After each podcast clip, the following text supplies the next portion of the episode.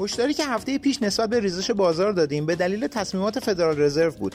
ریزش هفته گذشته بازار تجربه خوبی بود برای اونایی که بازار رو صرفا تکنیکال نگاه می‌کنن و هنوز باور نکردن که جو روانی که میگوها رو تحت تاثیر قرار میده می‌تونه نهنگ ها رو هم له کنه.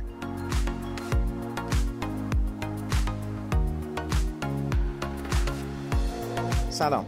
وقت همگیتون بخیر. من علی مقصودی هستم. امروز 17 شهریور با یک پادکست تحلیلی دیگه در خدمت شما. با این پادکست همراه باشید. راستی یادتون نره که این یک سیگنال خرید یا پیشنهاد سرمایه گذاری نیست. با من همراه باشید. بازار سهام ایالات متحده به دنبال سخنرانی جرون پاول رئیس فدرال رزرو که موضع بانک مرکزی رو تکرار کرد سقوط کرد. بازار کریپتو هم به خاطر همبستگی که با این بازار داره حجم زیادی از فروش رو تجربه کرد. توی این ماه بیت کوین حدود 14 درصد ریزش داشته که بدترین عملکرد این ارز دیجیتال از 2015 تا الان بوده.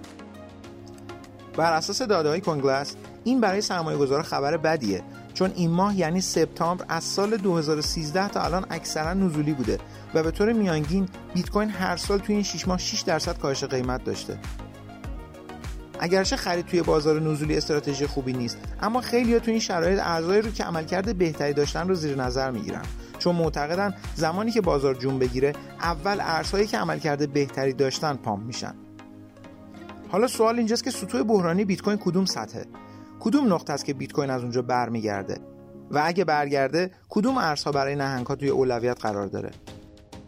بریم وضعیت تکنیکال پنج ارز برگزیده این هفته رو با هم بررسی کنیم.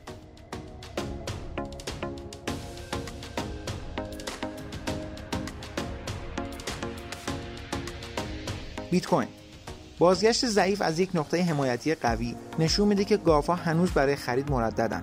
چند بار هم از خطوط حمایتی دفاع کردن اما بازم نتونستن قیمت رو بالاتر از خط میانگین متحرک نمایی 20 روزه یعنی 21800 دلار نگه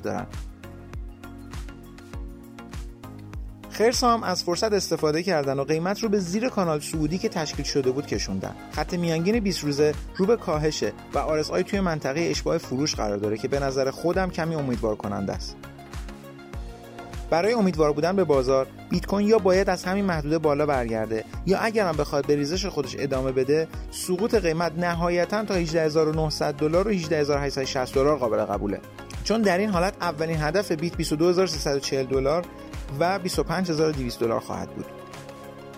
اما ریزش بیشتر از حد قابل قبول باعث میشه که تا دوباره 17700 دلار رو تست کنیم که هرچی کمتر این سطح تست بشه بهتره.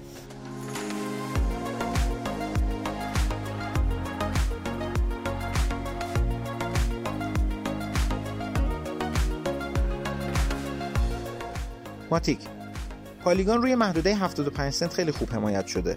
گاف ها با این سطح حمایتی که درست کردن خریدارهای زیادی رو وسوسه خرید ماتیک کردن.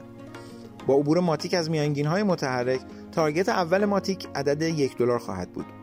خیلی ساده بخوایم نگاه کنیم اگر حمایت 75 سنت به سمت پایین بشکنه پله خرید بعدی گافا محدوده 63 سنت خواهد بود. اتم جذابیت تحلیل کازماز به خاطر اینه که داره بالای خط میانگین متحرک 50 روزه معامله میشه. و روی خط حمایت روانی خودش یعنی 10 دلار قرار داره. ادامه روند حال خوب اتم باعث تقویت شدن تارگت 11 دلار 39 سنت میشه. تارگت های بعدی اتم 12.5 دلار و بعدش 13.5 دلار خواهد بود. رسیدن به هر کدوم از این تارگت ها احتمال پایان یافتن روند نزولی این ارز رو بیشتر می‌کنه. فقط اینکه اگر سطح حمایتی 10 دلار از دست بره اصلاح تا سطح 8.5 دلار محتمل خواهد بود.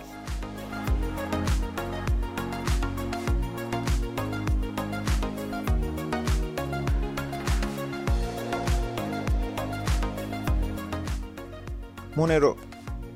دلیل انتخاب مونرو برای پادکست امروزم اینه که مونرو بالاتر از خط حمایتی 141 دلار قرار گرفته که نشون میده یک کف خوبی داره برای این رمزارز توی این منطقه ساخته میشه. با رسیدن مونرو به 153 دلار و عبور از خط میانگین متحرک نمایی 20 روزه انتظار پامپ مونرو تا 174 دلار افزایش پیدا می‌کنه و امید به پایان یافتن روند نزولی این رمز ارز زیاد میشه. شکست زیر سطح 141 دلار هم روند سعودی کوتاه مدت مونرو رو خراب می‌کنه. در صورت شکست روند سطوح 132 دلار و 117 دلار مورد حمایت گافا خواهد بود.